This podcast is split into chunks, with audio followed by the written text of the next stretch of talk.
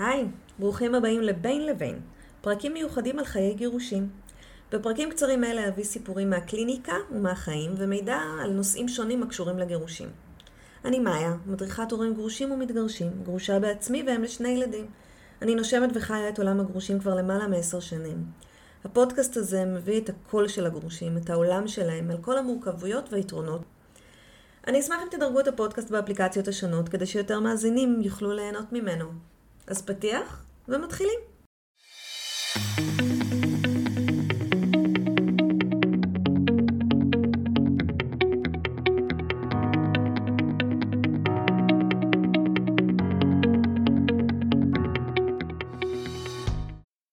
כששמנו לב הגיע החופש הגדול, שזה נורא מצחיק, אנחנו יודעים שהוא יגיע, כל שנה הוא מגיע הרי בדיוק באותו התאריך ובאותו הזמן, אבל זה תמיד מפתיע אותנו. ואני כאן כי בעצם אין חופש גדול שבו לא מתפרסמות מודעות ענק מזעזעות בעיתונים על ההתנהגות של בני נוער, אה, סיפורים על אה, בני נוער ששותים לשוכרה, מאבדים הכרה, סיגריות, סמים, ונדליזם, במיוחד במלונות, בארץ ובחו"ל, הפנג'ויה תמיד מביאה איתה כותרות מעניינות, וכל מיני דברים אה, כאלה, אבל גם בלי הדרמה הנורא נורא גדולה הזאת, חופש גדול עם ילדים זה דבר מאתגר, ובטח כשהם מתבגרים. אז מה צפוי לנו בחופש הגדול? הם יהפכו את היום והלילה, פתאום אנחנו נתעורר בשתיים לפנות בוקר לקולות מוזרים מהמטבח ונגלה ארוחת סטייקים מושקעת שמתאגנת על האש. במקרה הטוב רק להם, במקרה הפחות טוב גם כל החברים שלהם שם.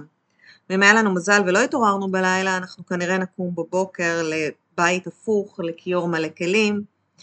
כאילו היו חיים שלמים בלילה כשישנו. גם יהיו צמודים למסכים הרבה יותר, כי אין כבר בית ספר, אז לא צריך לקום מוקדם, ואפשר ללכת לישון מתי שרוצים, והמסך, נו, הוא כבר שם. אה, אם הם יישארו עם האחים שלהם בבית, אנחנו נקבל די הרבה טלפונים לעבודה. אה, תגידי לו, תגידי לה, הוא עשה לי, הוא אמר לי. אז גם המעט עבודה שניסינו לעשות בזמן הזה, כשאנחנו טרודים מה קורה לנו בבית, ולדאוג שאף אחד לא הורג את השני בבית. אנחנו לוקחים חופשים מהעבודה ומתכננים חופשות שנתיות בארץ או בחו"ל עם הילדים, כלומר זה זמן שאנחנו נמצאים איתם אחד על אחד הרבה יותר ממה שבדרך כלל בימי השנה עצמה. כמובן משתנים במקום הימים הקבועים, פתאום זה שבוע פה, שבוע שם, זה כבר לא משהו שקל כמו פעם, זה לא משהו שגרתי. הם מתבגרים, אנחנו לא באמת מחליטים כבר על אה, השעות שלהם והימים שלהם, אם נוח להם לישון אצל חבר או חברה הם יהיו שם, אם הם יהיו קרובים יותר לפעילות הם יישארו בבית שקרוב יותר, אנחנו לא באמת כבר משפיעים. ונראה שדווקא בתקופת המרד שלהם, כשהם מנסים להתרחק מאיתנו, כשהם הכי הורמונליים, המוח שלהם עדיין בצמיחה, והם לא יכולים להבין את ההשלכות שיש למעשים שלהם, דווקא אז כשהם מתמכרים לריגושים, דווקא אז מורידים להם את כל המסגרות ומשחררים לחופשי. גבולות נפרצים ואנחנו מאבדים שליטה. איזה יופי. עם כל הטוב הזה, בואו נבין קודם מה עובר עליהם. בגיל ההתבגרות, במיוחד בקטע של התיכון, המתבגרים, משימת החיים שלהם היא למצוא את הזהות שלהם, לגלות מי הם. העניין הוא שהם לא יודעים מי הם, גם אם אני אשאל אתכם עכשיו, תגידו מי אתם באמת, יכול להיות שייקח לכם קצת זמן לחשוב על זה. אבל המתבגרים, כל מה שהם יודעים על עצמם, זה מה שאנחנו אמרנו להם. הם באו לתוך העולם שלנו, והחיים וההגדרות והכל הם לפי מה שאנחנו אמרנו. אנחנו אמרנו שהם חכמים, שהם יפים, שהם עצלנים, שהם לא מוכנים לשטוף כלים, כל מיני דברים. כל המושגים שנתנו להם על החיים, הם יודעים רק מאיתנו. הם לא יודעים את זה משום גורם חיצוני, או בטח, ובטח שלא מתוך גורם פנימי, מתוך עצמם. אז משימת החיים שלהם, כאמור, היא למצוא את עצמם, למצוא מי הם, ואני מזכירה לכם שבתקופה הזאת ההורמונים מתחילים באופן אה, טבעי לזרום לכל, לכל הגוף ולשגע אותם, ויש להם משימת חיים לעשות. מי אני? הדבר היחידי שהם יודעים בטוח זה מה הם לא רוצים להיות, והם לא רוצים להיות אנחנו. אנחנו נראים להם כמו יצורים מאוד מאוד משעממים, חוזרים מהעבודה הביתה, יושבים על הספה, מכינים ארוחת ערב, מנקים, שגרת היום שלנו בהחלט לא מפתה אותם, דיברתי עם כמה תיכוניסטים שאמרו, אתם לא הבנתם את החיים, זה לא מה שאנחנו רוצים לעצמנו. אז הדבר היחידי והבטוח אצלהם זה שהם לא רוצים להיות אנחנו, ולשם כך הם עודפים אותנו מהחיים שלהם. מה הם כן רוצים להיות? שאלה טובה. הם מסתכלים, הם מסתכלים בקבוצת השווים שלהם. קבוצת השווים זה ילדים בני גילם פחות או יותר, במעמדם פחות או יותר. איפה מוצאים את קבוצת השווים? בבית ספר, אצל האחים שלהם, בצופים, בתנועה. כל הנערים והנערות בסביבה שלהם. דרך אגב, גם בטלוויזיה, בתוכניות טלוויזיה, כל מיני uh, דמויות שהם מעריצים. אלה סוג האנשים שהם חושבים שאולי הם רוצים להיות. נער ומסתכל ואומר, אוקיי, כמו מי אני רוצה להיות, כמו מי אני רוצה להיות, וואלה. נראה לי אילי, מלך הכיתה, כמוהו אני רוצה להיות. אני רוצה שכולם יעריצו אותי, כולם יחשבו שאני הכי יפה והכי נכון והכי מתלבש והכי חתיך. זה מה שאני רוצה להיות. אלה החיים שאני רוצה שיהיו לי. אז מה אני צריך לעשות בשביל זה? בואו נראה. אולי מעשן? צריך לעשן. צריך להתלבש במיטב המותגים, גם אם אמא ואבא לא יכולים לקנות לי, אנחנו נצטרך למצוא דרך להשיג את המותגים האלה. צריך לצאת בלילה, צריך לשתות, צריך ללכת למסיבות. כל מה שאילי עושה אני צריך לעשות, כדי שכולם יחשבו שאני מוצלח כמו אילי. ולהגיד שאני רוצה להיות כמו רון, הספורטאי, מה שאומר המון אימונים בשבוע לעבוד על הגוף, לנפח את הגוף, לאכול נכון, לא לעשן, ללכת לישון בזמן, לצאת למקומות מאוד מוגדרים, לא לצאת למסיבות. לא יודעת, כל אחד ומי שהוא חושב שהוא הכי טוב לו בחיים, שהוא הכי טוב. והם התחילו לחקות אותם. עכשיו אנחנו רואים את זה כבר ביום יום, בכיתה, אולי אני אשב ליד אילי, אולי אני אשב ליד רון, אולי אני אנסה להיות בחבר'ה שלו, להסתובב איתו. העניין הוא שבחופש הגדול, כאמור, אין את מסגרות בית ספר. מה שיש זה המון המון המון זמן פנוי. המון שעמום, המון אפשרויות, ואני צריך רק להחליט מה אני רוצה לעשות. חופש הגדול נותן לי אפשרות לפרוץ את הגבולות לגמרי, לצאת בלילה כי מחר אין בית ספר, או בצהריים להסתובב ככה כל היום בעיר. אני יכול לעשות הרבה יותר דברים מאשר עשיתי קודם, למרות שבינינו, רוב בני הנוער פשוט ישכבו על הספה. החופש הגדול נותן להם הרבה הזדמנויות לעשות טעויות, להתנסות, להסתובב לבד ולעשות כל מיני ניסיונות מתוך השעמום. הוא נותן להם גם חופשה שהם מאוד מאוד צריכים מהעולם, מהחשיבה, מהמסגרות. לשבת ולבהות בתקרה בגדול זה הפעילות הכי מתגמלת שלהם, מכיוון שהמוח שלהם מתפתח, מכיוון שהם גדלים. יש לנו בעיה כי אם פעם בתור ילדים היינו יורדים למטה ומשחקים בכדורסל או בכדורגל, היום הם פשוט יושבים ובוהים במסך. המסך נותן להם המון ריגושים, המון אנדורפינים והם פשוט שם. אז גם את זה אנחנו פחות אוהבים, לא?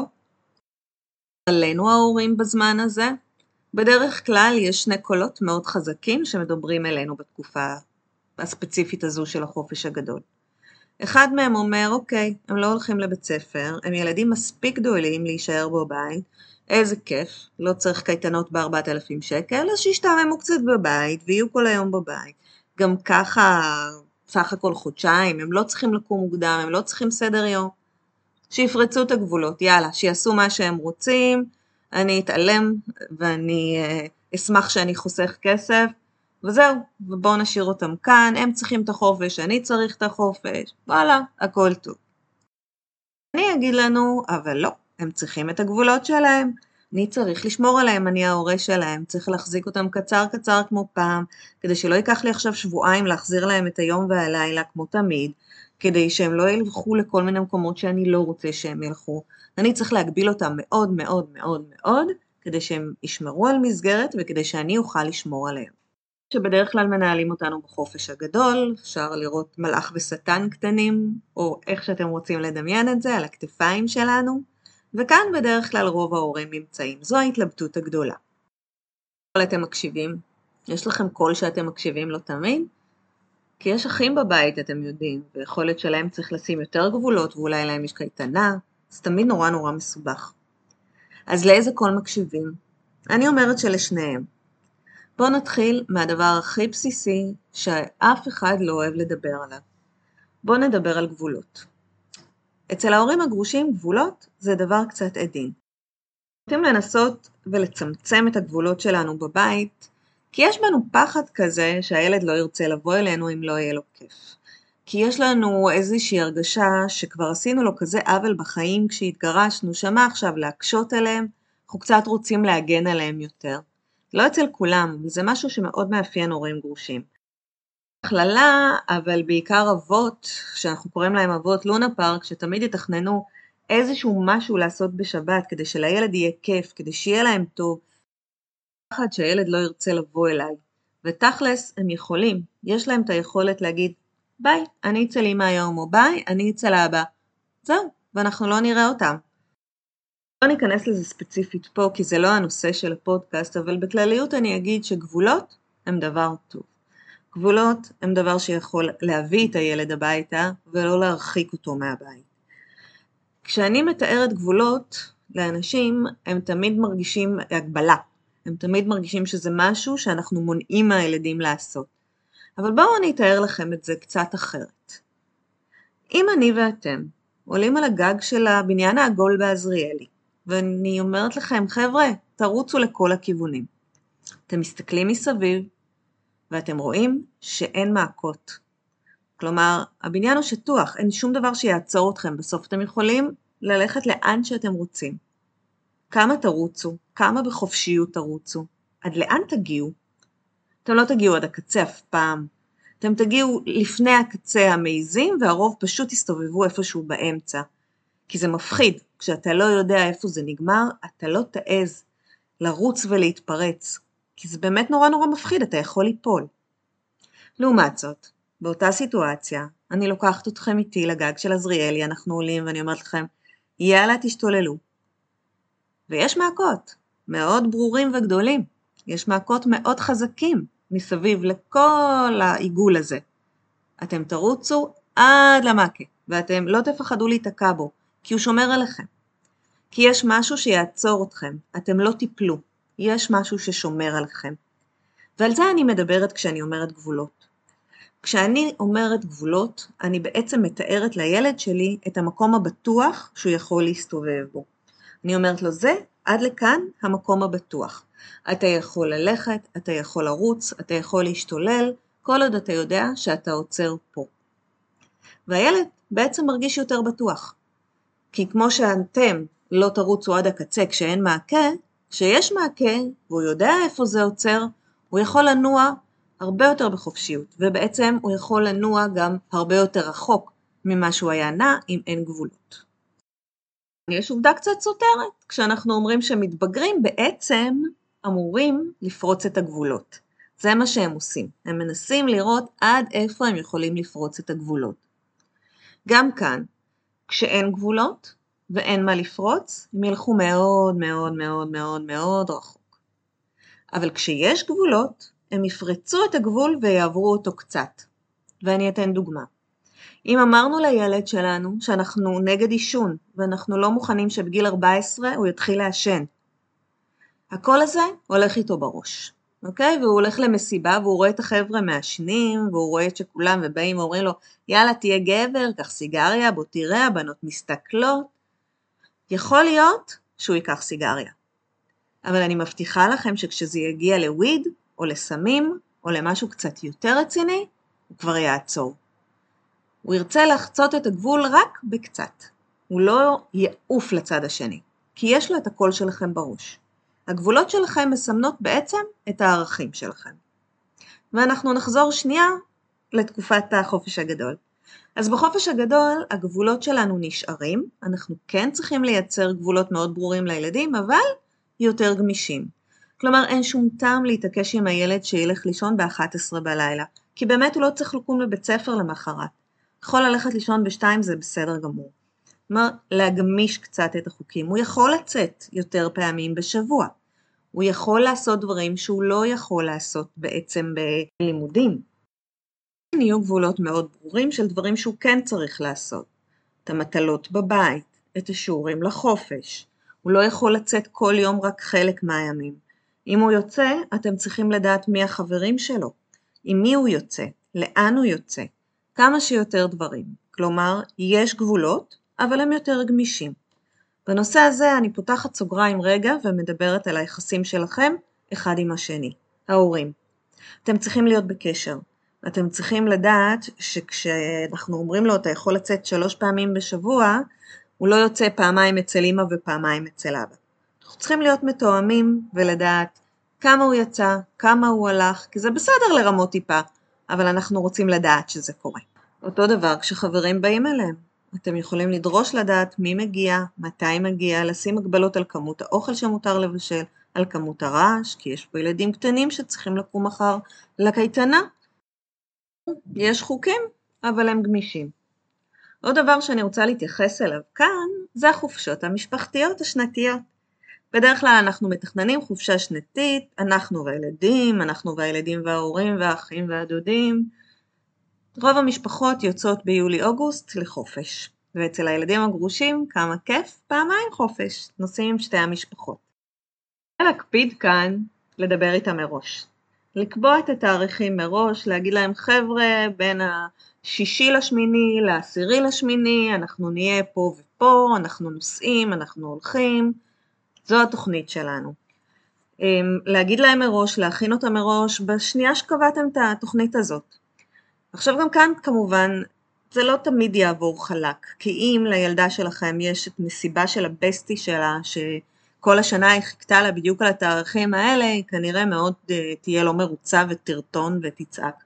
אבל זה בסדר, זה חלק מזה.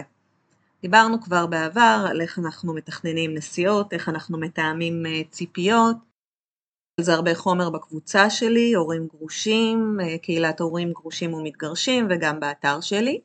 ויכול להיות שנעשה גם פודקאסט על זה, אבל צריך שיהיה תאום אה, ציפיות לפני נסיעה, שכולל כמה כסף הולכים להוציא, כמה אנחנו הולכים אה, להיות, עם מי, למה, כמה זמן לבד, כמה זמן ביחד, כדי למנוע באמת הרבה תסכולים וחיכוכים שיכולים לבוא. גם הנסיעה הזאת שאנחנו השקענו כל כך הרבה כסף ומחשבה להכין אותה ובסוף היא מתפוצצת לנו בפנים. אז דיברנו על גבולות, על זה שצריך שתהיה איזושהי שגרה וצריך שיהיו גבולות. מה עוד אה, אני יכולה לתת לכם בנושא של החופש הגדול? אמרנו לקבוע עוגנים מראש, מתי החופש עם אמא, מתי החופש עם אבא, מהם הסדרי הראייה החדשים, מתי הם יהיו פה ומתי הם יהיו שם, יום כיף אצל זה, יום כיף אצל זה, סבא, סבתא, כל מה שתכננתם צריך להיות קבוע וכתוב ביומן. כדי שלא תהיה הפתעה ופתאום תהיה מסיבה או שהחבר'ה יצאו ושמשהו יקרה. תדעו על זה, זה, זה מתכון לכסח ולפיצוצים.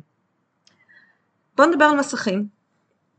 יש מסכים, נכון? יש מלא מסכים. יש טלוויזיה ומחשב וטאבלט וטלפונים ומשחקים ואיפה שאנחנו לא מסתכלים, כל חלק של העולם שלנו, יש בו מסך. אז היום אנחנו כבר פחות מדברים על אה, כמה מסכים, למתבגרים לפחות, על שעות מסכים, לילדים קטנים עדיין מומלצת הגבלה, אנחנו מדברים על מה, מה הם עושים עם המסכים האלה. וזה מתחלק בערך לשתי קטגוריות, לפעיל וסביל, האם הילד שלי פעיל, או שהילד שלי פשוט בוהה וגולל למעלה ולמטה אה, במסך. אנחנו רוצים לכוון אותם לפעילות שבהם הם יהיו יותר פעילים, למשהו יותר אקטיבי. גם כשהם משחקים מחשב והם בדיסקורד עם כל החברים שלהם, זה משהו אקטיבי. הם יוזמים, הם יוצאים, זה גם שדה חברתי. הם פוגשים חברים, הם רוצחים זומבים ביחד, יש פה איזושהי תחושת שייכות ויש פה אחווה, וזה בסדר, זאת אומרת זה משהו שאנחנו כן נעודד למרות שהמשחקים האלה מאוד מאוד אלימים. אנחנו פחות נעודד בהייה באינסטגרם, בהייה בכל דבר אחר, טלוויזיה, סדרות ו- ורק זה. המינון צריך להיות כזה שהם יהיו יותר פעילים מלא. דרך אגב טיק טוק. אתה יכול לגלול בטיק טוק ולגלול ולגלול ולגלול עד מחר, ואתה יכול שיהיה לך עמוד בטיק טוק שבו תעלה תכנים. כמובן, שהחשבון טיק טוק צריך להיות סגור ופתוח רק לחברים שאתם מכירים. יש המון אה, הגבלות ויש המון אה, איך, how to, איך לעשות את הדברים האלה, אבל אם הילדה שלי עושה ריקודים מול הטיק טוק, אני הרבה יותר מרוצה מאשר היא עושה רק אה, מעקב אחרי אה, כל מיני כוכבי רשת. כי כשהיא עושה טיק טוק, אז היא רוקדת והיא מתכננת והיא עורכת והיא מעלה, והיא אולי מוסיפה כתוביות, והיא יוצרת, והיא יזמית, וזה משהו שהוא הרבה הרבה הרבה יותר פעיל ומלמד אותה הרבה מיומנויות, שכנראה שבעתיד שלהם יהיו מאוד חשובות. עוד להגביל אה, זמן מסכים, אבל אה, אנחנו יכולים לבחור לפחות מה הם יעשו במסכים ולשים לב על זה. אחד הדברים הכי טובים שאנחנו יכולים לעשות כדי להוציא אותם מהמסך זה פשוט ליזום יציאה שלהם החוצה, להוציא אותם לטיול במקום שאין בו וי-פיי, או לקחת אותם לאיזושהי פעילות ספורטיבית. בגדול זה מה שאנחנו יכולים לעשות, כמובן אפשר לשים רק מחשב אחד בבית, שלושה אחים, פחות זמן מסך לכולם, אבל די, בורחים לטלפונים, זה לא באמת עוזר. שנדבר עליו זה מטלות הבית. חשוב מאוד מאוד מאוד לשמור על מטלות הבית. נכון שזה אומר שתחזרו מעבודה ועדיין שום דבר לא קרה, אבל הם יודעים שיש להם את המטלה והם יעשו אותה. בזמן שלהם כנראה, אבל יעשו אותה. חשוב שהם עדיין יהיו חלק מהבית, חשוב שהם עדיין יישאו באחריות שלהם. אנחנו לא רוצים לשחרר אותם מזה, במיוחד בחופש הגדול, כשהכל הכל הכל משוחרר. אני רוצה לשמור על מספר קבוע של יציאות בשבוע, לא כל יום. אני חושבת שזה לא בריא לא לנפש ולא למוח.